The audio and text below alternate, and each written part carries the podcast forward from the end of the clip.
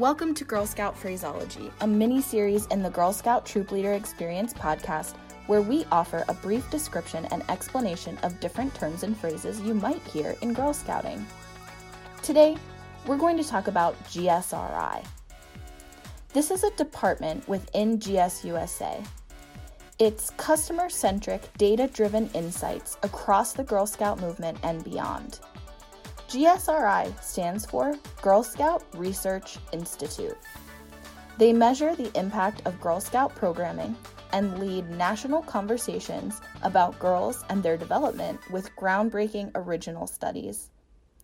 Findings are then used to inform program, public policy, and advocacy for Girl Scouts. You can visit girlscouts.org/research to see publications and summaries of their studies and findings.